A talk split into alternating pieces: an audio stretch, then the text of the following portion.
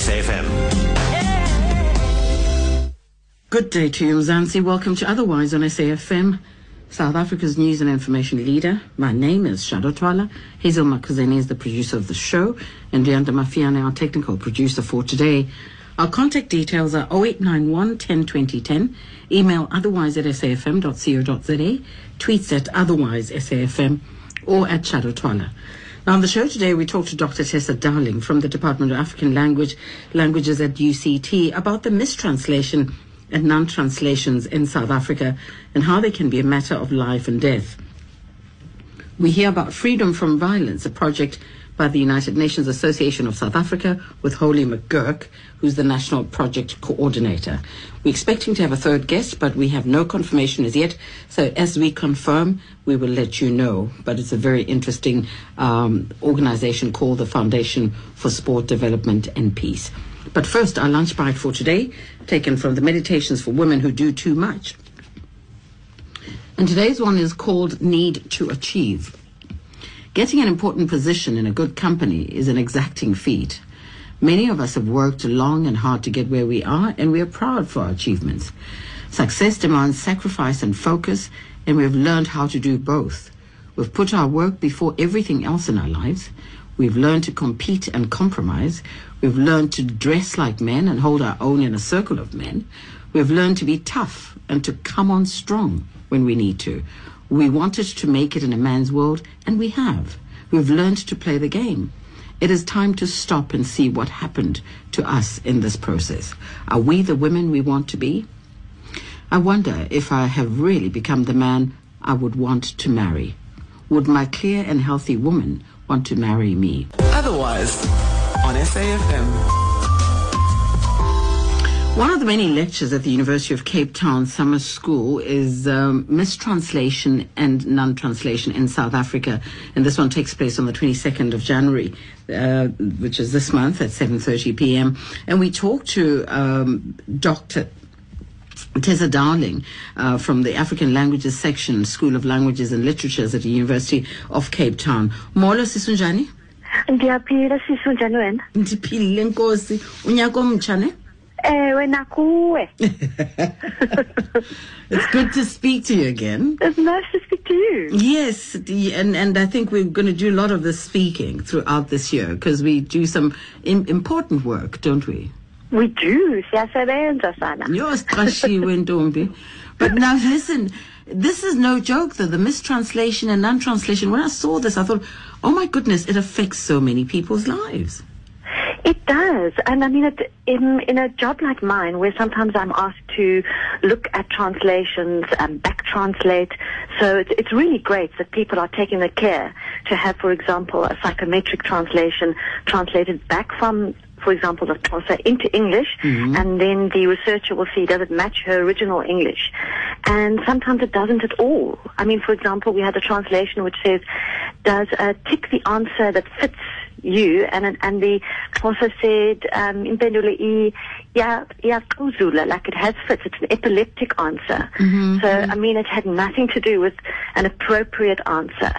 Um there's just so many cases like that where the translation is way way out. Um and sometimes things are not translated. You can actually see the translators just thinking, ah, I can't do it. And a whole chunk is left out. Well, they're lost in translation, as they often say. But Yes. but we made a, a, a big joke about the, the, the, the sign language guy at the at, at Madiba's funeral. it was funny, but it's a serious it's a serious matter because how many people depend on sign language? Exactly, and that um, confidence that he had to, you know, to say that he was a translator, a proper interpreter, the fact that it wasn't checked. And I think what's happened in this country is that translation and interpretation is tokenistic. So we like to say, you know, we've got this translated in 11 language. We like to say you can get the translation and we have an interpreter and it all looks very nice. But the quality control that you find in other countries where, you know, it, there's so much quality control before you can be heard to be an interpreter or get it be a translator. Um, we don't have it in this country, so we have this tokenistic idea about language, but it's but it's not. There's no depth to it. And it's important because we have 11 official languages. So, you know, for messages to really get to where they ought to, translation becomes key. Absolutely, and and and people are entitled to say, "I want the translation," and or this translation that I do not understand it. And that's the other issue that I think people really grapple with in this country is that we we don't know what the standard is. Sometimes we don't know what the standard Xhosa is, or the standard Sesotho, is Xhosa, is Zulu, uh, or the, the variety that is appropriate for the target audience that we are translating for. So we might use a, a dialect or a variety that is inappropriate for that target audience.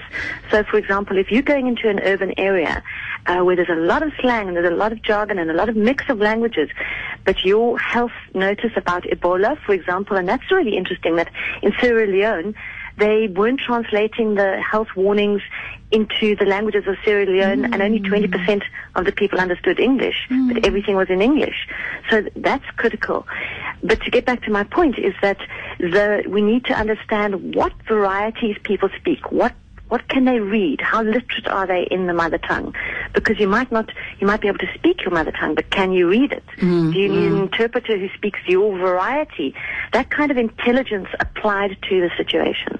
So, what are the rules, Tessa? I mean, w- what what what does government or what do we as a country have as rules that guide us uh, as far as um, uh, something of national importance? I would I would I would believe. You know, when the elections are coming on, when when uh, important decisions or information needs to be given through, what what stages should should we go through to make sure that every South African understands what's going on? I think the rules are number one, it's your translator or your interpreter. That, that, that person must be quality checked. There must be references. There must be examples of prior work that they've done that, that people, um, who are qualified can look at and say, no, I can tell you this is a good translation. This is a good interpretation. So we would never have got that interpreter if that stage had been got through. Who is your interpreter? Who is your translator? Are they properly accredited? Have they gone through the correct training? And then we have all these processes that can double check. For example, for written text, we can do the back translation, as I said, where you get somebody to back translate it into um, the original language to see if that if it matches, um, if the two languages, if the message is being getting getting across correctly. And then again, there's proofreading, and a lot of our errors in translating actually come from terrible proofreading. People do not proofread the African language, and that I think also stems from the fact that people are in a rush to get it translated, in a rush to get it out. It's often the last thing on the list of things people want to do, and proofreading is a you know meticulous occupation, requires meticulous people, um, trained people, and uh, we don't have those students coming through UCT or, or any um, tertiary institution who are studying African languages, for example, at that level. So we, we, we're missing the um, the skills. Sure. We're lacking the skills. And, and and I'm thinking, oh, did you see today in the paper? I think there was there was um, um, um, what's her name? Our doll from from Benoni, Yes. Saron. She's uh, she's started a Facebook page uh, teaching people Afrikaans. Yes. And and she she translated lol that is used on Twitter. Yes. And, laugh out loud, and, and it said, I don't have the paper in front of me, but somebody said, no, no, no, no, it's supposed to be an acronym. It's not supposed to be kind of translated like that. but but you know, having fun with that. But but but it's it's it's also important to get the trends in place because there's so many trends. Uh, for instance, when you use social media, when you use uh, uh, when when you look at advertising, for that matter, um, you know, where where translation and interpretation is important. Exactly, and I think that's what discourages advertisers so so often from from using an African language is, oh my goodness, now we're going to have to get it translated. Oh, that's a problem. Last time we we wanted to say mad mad prices, and they came out in you know um, lunatic or mentally unstable prices, and we we don't want that, you know. Or we said you know, if you, you need to book, there, there's this um, sign that I saw if you want to book for a picnic or you must book, and, and it said bring a book, you know, and, and all of these incorrect things coming coming across. So it discourages because of the prior mistakes. Instead of saying we need to improve our quality of translation, people just go, ah, let's not translate. Or the worst that I've seen is happening is you only translate into an African language if you want to tell people not to do something. Anything that's fun or exciting or informative, we've stopped translating into African languages and we basically say, don't walk on the grass, don't make a noise, Wow. don't do that. And that's the only thing that's being translated. Um, and I think that that's very sad. And I see even um, med- medicines, they're not being translated how to take med- medicines. So people who don't speak English can't read the directions for, for medicines and, you know, how many pills to take, how many times a day. That's not being translated. Because that's- possibly before that was, it was a problem. But that's very serious. You know, I, I'm thinking of people in who are standing trial in a, in a court of law, and and if if what they say is not properly translated, they could end up in jail for the rest of their lives. And I think they have. And I think we, we, we, we would definitely find cases where, you know, the misinterpretation has led to serious, serious consequences. I mean, treaties throughout the world, if one looks at mistranslation, people have ceded territory. Um, I think it was Aborigines in Australia where they ceded territory not thinking that they had. The interpretation led them to think that they still had authority over certain land. Also with, you know, the Xhosa chiefs, what was happening with that interpretation at that mm. time, mm. thinking that you were just coming to an agreement, but you were giving everything away. So I mm. think translation has led to major territorial um, issues and also issues of life and death where, you know, as you say, if you're not taking your medicine properly or in a court of law, you're going to land up in, in jail for the rest of your life. Because even in English, we realize how things can be, you know, misinterpreted, even when we're speaking the same language. So how much, you know, more, more critical is it when it's another language? Well, this is a good time to talk about this because I don't think a lot of uh, young people and students who have just gone through matric think of uh, uh, tr- being translators as, as a career. I would strongly urge, especially multilingual South Africans who speak, you know, many African languages or even just one African language, to consider that if you love your language and you love English as well, because you need to love languages generally, and and to have care for it. Um, that would be a profession that you could do really, really well in, and it would be hugely rewarding to know that your translation is going to translate literally into somebody's health and well-being. Um, so you, you, it's a meaningful occupation, and something that I'm sad to see. You know, people don't see language as having of critical importance. But I can see, you know, I saw a sign um, in the Eastern Cape which talked about a riptide and, and how dangerous it was out there. And the, the translation was poor. And I, I think that some people could drown, you know, if they had read that sign. Um, so you want people who, who care about the meaning of their translation and, yeah, it, it, it would be a fantastic, um, occupation to, to get involved with and something that you could say, well, I love literary translation or I love medical translation. You could even further narrow it down to what your particular interest is, scientific translation, maths, um, whatever is your field of expertise. And, and then I would love that, that people say, I'm a medical translator, you know, I'm Mm. A public information translator because I think sometimes we'll take a literary translator and say translate these signs and and people would be anxious about their translation. Hmm. Now, I, I just, I'm thinking of so many things as I talk to you because this is just so huge, and yet it's not something that we we've taken uh, into consideration or taken very seriously. Uh, translation and, and just how far it can go. But I see that Google offers translations. You can go on the net and find a translation from one language to the other. How reliable is that? And can we take a deep sigh of relief that they don't have African languages on there? because I'm that- not sure how reliable they are. I do know I worry about machine translation. Um, I did see something once which was, you know, that's not mine, and it said the the machine translation said that's not a gold mine. um, you know. You're good. You, you just think, okay. Uh, so machine translations one always has to be very wary of. And I can see when somebody's used a machine translation. You know, I've got cold feet. If you translate that into uh, Xhosa, for example, it's gonna, you're going to say, oh, put some socks on then. Mm. But it means that I've got cold feet about giving this lecture. I've got cold feet about going overseas. Um, so everything is just literally translated. Yeah, the nuances that you cannot. Exactly, and the figurative meanings that, that are there for, for, for a real live person, or the context, or the surrounding Mm, text. I think that I would not rely on machine translation, although sometimes I do. If I'm writing to a Spanish-speaking friend, I go and get a salutation or something off Google. I'm glad that you are using Google as well. But um, as I say, the African languages don't don't exist there, which I think that there is, there is. As far as I know, there are some. I haven't tested them. Uh, I need to do that to go and test those. I do think there is Google with four African languages. I'm not sure how far they've they've gone in that that field. Can we re- said sorry, can we rely on the on the current dictionary that's just been published?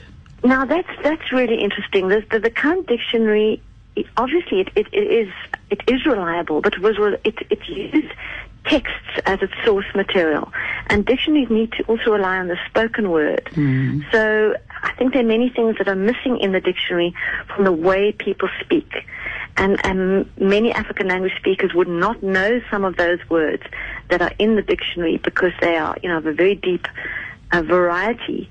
And so contemporary, the contemporization of dictionaries, um, that comes from oral communications um, that those dictionaries miss out on. So we need far more researchers to say, look, we've listened to so much radio, um, and and here we've got also radio, the Sutu radio, um, Zulu radio, and the conversations coming from there from those sources can inform our dictionaries hmm. and going out and speaking to people.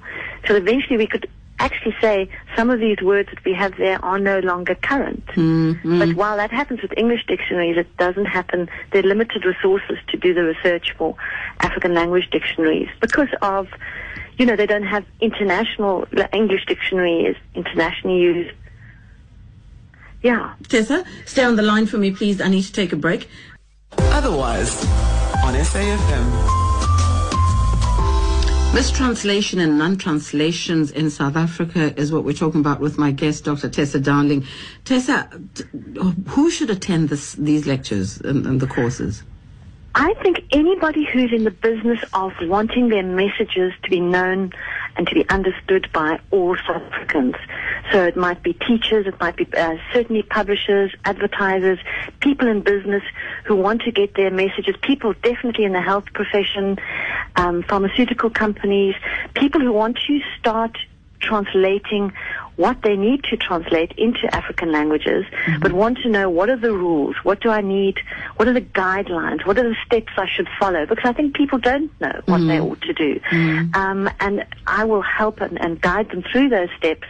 And just to, the, the point is what to look out for.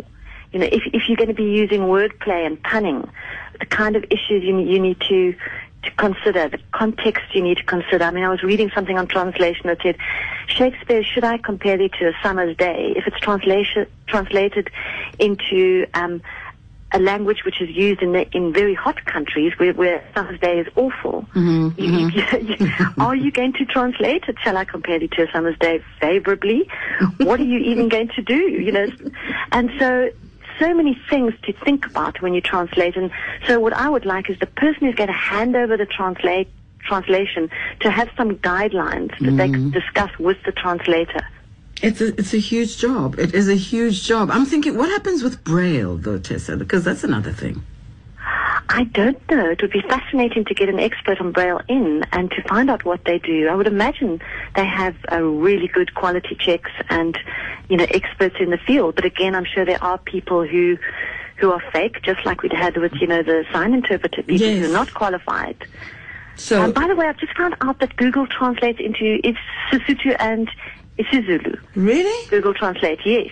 So Sotho I'm, not, I'm, I'm going to tell you what they like. I'm going to test it. Please do. So they do do isiSotho and isiZulu. That's right. Maybe you can you can make sure they do the right Xhosa one. I'm huh? going to. I'm, I'm sure you. would. So you you you talking translation and and and uh, sign language as well at these at these Yes, lectures. the, the second speaker will be talking about sign language. I'm going to um, concentrate on what goes on in South Africa, the issues that I've picked up as, as a linguist um, in African languages, the things I see around me, the mistakes I see around me, which will inform and, you know, have some really hilarious examples. I don't want to give you them all. Yeah, yeah, yeah. Uh, so I because I want people to come to the talk. But uh, they're really, really great examples of mistranslations in South Africa, which I see every day people tell me about. Um, and then we're going to go through the steps of, you know, what to do and what to look out for. And we might do a translation. We might look at, you know, what, just take a simple translation, a very simple translation and see what could go wrong for each simple word that you think you couldn't make a mistake and how you could so easily. Wow. And these are on the 22nd of, of January, which is this That's month, 22nd, right? yes, at Kramer um, at UCT Summer School. Kramer Building. Kramer Building. And is there is there a number they can call? Is there a website? Yeah, and the UCT Summer, I think it will be under uh, UCT, www.uct.ac.za, and then you'd go to continuing education, mm-hmm. um, and then it would be the summer school. Or you could just Google UCT summer school, and all the courses are there. Wait, I have a booklet right in front of me. Okay. Um, yes, for all uh, 650. Mm-hmm. So it's 021 650 mm-hmm. 2888. 2888. So 021 650 2888. And then the um, email is ems Mm-hmm. at uct Mm-hmm. dot ac Mm-hmm. dot za. Mm-hmm. The website is www Mm-hmm. dot summer school, all one word, Yes. dot uct Mm-hmm. dot ac dot Yes. za. AC.za. Well, fantastic. Thank you so much for your time. Enkosi kakhulu. Enkosi kakhulu, Ube ube nonyaka omhle va? Now it is. Enkosi. Okay. bye bye. Bye bye.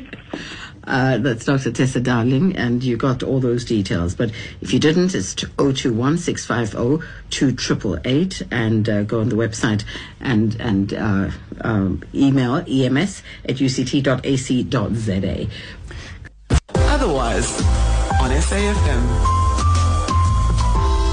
Holly McGurk is the National Project Coordinator of the United Nations Association of South Africa, and uh, one of the projects is Freedom from Violence, Peace, Security and Conflict Prevention, the uh, post uh, 2015 framework. Holly, thank you for joining us. Welcome to Otherwise. It's a pleasure. Thanks so much for inviting me to talk about the project. Please, can, can you give us uh, kind of background information on the project itself? Sure, sure. Um, so the Millennium Development Goals are expiring this year, and so the international community has been debating uh, what kind of goals we should have for the next 15 years when we're looking at development and what we want to achieve. Um, so the UN has been holding consultations around the world um, to ask people what would you like to see as these goals, what do you think is really important for us to focus on, and um, we at UNASA have feel that peace and security is really an important issue that we should have in one of the goals. Um, because those countries that are affected by conflict have really lagged behind in the Millennium Development Goals. And um, we don't want to see that happen again. We think that uh, it's really difficult to address development needs in countries that are affected by conflict or fragility, um, whether that's war or whether that's just high levels of, of violence in your society. Um, so we've been kind of engaging in those UN processes and uh, speaking to our own government, to the South African government, um, about why we think that's important. And uh, we're really hoping that when the goals are released in September this year, that we will see peace and freedom from violence as one of them. So, how are you mobilizing us as civil society to participate and support this project? Um, so we've been doing a lot of consultations with NGOs, um, both those that work kind of on a policy level and also those that are doing development work at a grassroots level and asking them how does violence impact development in the work that they're doing or in, in the communities that they, that they are in. hmm And then we're trying to really relay that information back, um, both directly to the UN through the consultative processes that they've been opening up, and also um, to the Department of International Relations and um, those in the South African government that are debating their policy on, on these goals. What do you do with the information that you get? Yes, you say you've taken it through, but how, how else is it being disseminated? Because just NGOs, uh, and some people are not connected to NGOs, but I think that can participate in, in, in achieving uh, w- w- your objectives. Definitely. Um, so UNASA as an organization has quite a strong presence on university campuses throughout mm-hmm. the country. So we've also been um, mobilizing our student chapters and asking them to go out to their peers um, at university and to go out to their communities and to engage in discussions about these goals and ask people what they think is important. Do they think that peace and security is important?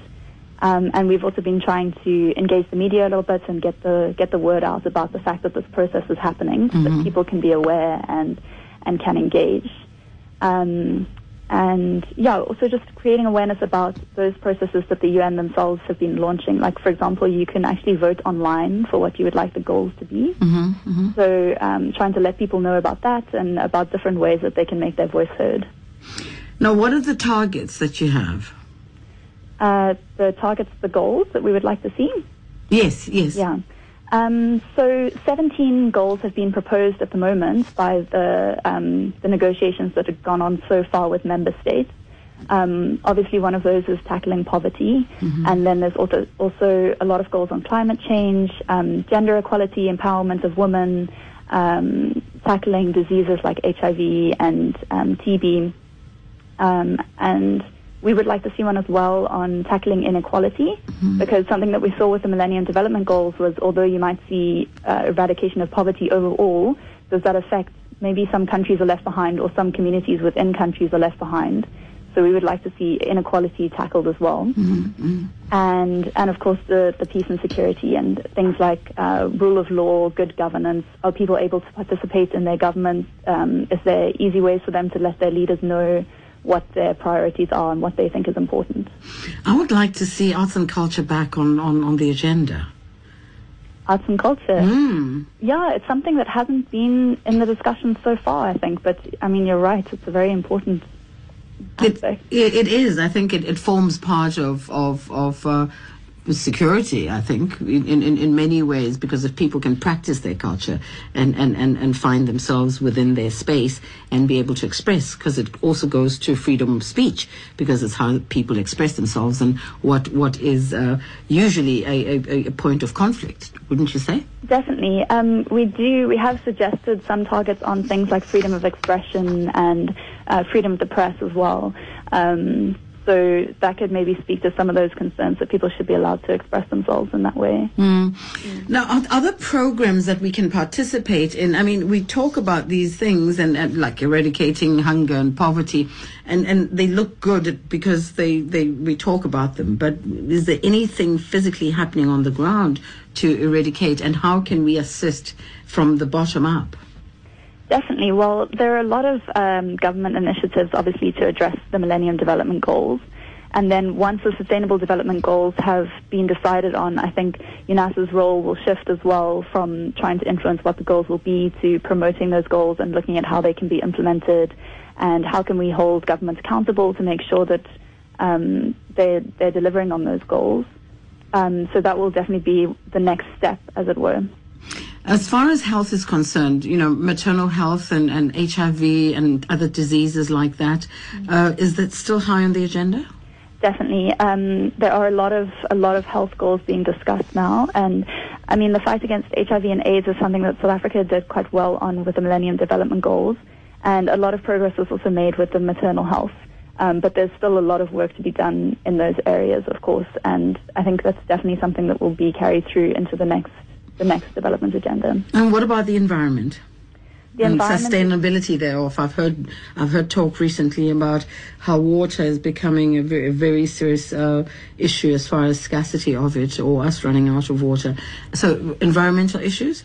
Yeah, environmental issues are, are definitely a big one. And if you look at um, those goals that have been proposed so far, there are several of them um, looking at things like climate change. Um, and in terms of water scarcity, uh, supplying clean water is something that South Africa has done very well on with the Millennium Development Goals. So I'm sure that they'll want to uh, continue their successes in that regard.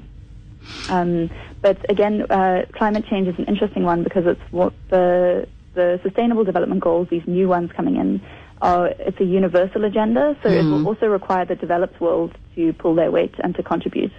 Um, so I think this is one area where we'll have to look to them and ask them to take their fair share of the burden. Everything else, um, notwithstanding, but crime and violence, especially in South Africa, for me, because it, it, it really permeates and, and, and, affects the economy, it affects just about every everything that we, we, we strive for in the country. Um, what can be done there? Definitely. Well, that's the that's the idea behind having incorporating peace as part of this agenda. Because um, what we're saying is that violence is such a cross-cutting issue. If you have violence in your communities, it really affects all the other goals that you would have. So gender equality will be impacted. Your access to services will be impacted. Um, so that's why we feel very strongly that this is something that should be in a development agenda. Um, and I think that there's a lot that can be done. So we are proposing things like, um, as I mentioned before, making sure that people have access to participating in government and that there's um, channels of communication with their representatives in government at whatever level that it may be. Um, making sure that you have institutions that are really responsive to people's needs and that um, strong institutions that can uh, deliver change. Um, and as you mentioned again, the freedom of expression, freedom of speech, uh, including minorities in governance. uh, because it does afford, uh, it, it does affect poorer people and, and, and, and especially in the rural areas um, who who uh, feel the impact even harder than anybody else. Definitely, yeah. That's where the brunt of the um, the negative repercussions of violence is felt in the in the poorest communities. Um, so, if we're going to be talking about eradicating extreme poverty, um, this is really an issue that needs to be addressed. Yeah, extreme poverty and peace. Now, wh- what's the call to action here? Um, the call to action at the moment is I think we need to be saying to our governments what we think is important for the MDGs. So the UN has done their consultations and now it's up to the different member states to actually negotiate on what the final goals will look like. So for us, we need to be uh, saying to South African leaders, um, this is what we want to see in the final agenda. When you're out there negotiating uh, and representing us, this is what we want you to be really pushing for. Um, so it's about communicating with the leaders about our, what we think is important. And how does civil society engage with your your organization, the United Nations Association of South Africa? Um, probably the easiest way to do that is just to go on our website or to send us an email um, and get in touch with some of the projects that we are doing. Uh, like I said, it's a, it's a nationwide project. We have a lot of different chapters, most of them based on university campuses. Um, so people can find out what the different chapters are doing, whichever is in their area, and get involved with some of those activities that we're going to have coming up in the year. And and all that information is available on your website, Yeah, our website is uh, unasa.org.za. unasa.org.za. Yeah, and uh, people can also look us up on Facebook if they just search United Nations Association of South Africa. And do you take volunteers? Do you need volunteers for anything? We do, yeah, we definitely take volunteers. We have um, an internship program as well, and uh, our chapters are very much volunteer driven, so um, we're very welcoming of anyone who wants to get involved at all. I'm thinking of those kids that have finished school and couldn't get into university. So hopefully, you know, they they can do something meaningful Definitely, through through yeah. your organization. Yeah, it's also um, it's a youth development organization as well. So we're trying to make sure that um, kids get a better awareness of these international organizations and how they function and things like human rights and development and these kinds of issues. We're wanting to create awareness about that, and we're wanting people to gain skills in the process of learning about that. So, So what do they have to do? Also, just go on your website and, and th- there'll be guidance from there. all the information will be there. Yeah, Okay. Thank you so much, Holly. that's a pleasure. And Thank you so much for the chance care. to talk about this. Yes, thank you. So there's the website UNASA, which is which stands for United Nations uh, Association of South Africa. Uh, so it's unasa.org.za if you're interested in freedom from violence and participating and influencing what goals should stay uh, after the 2015 framework, which expires this year. Go there and see how you can contribute and um, and yeah and, and be part of this bigger picture.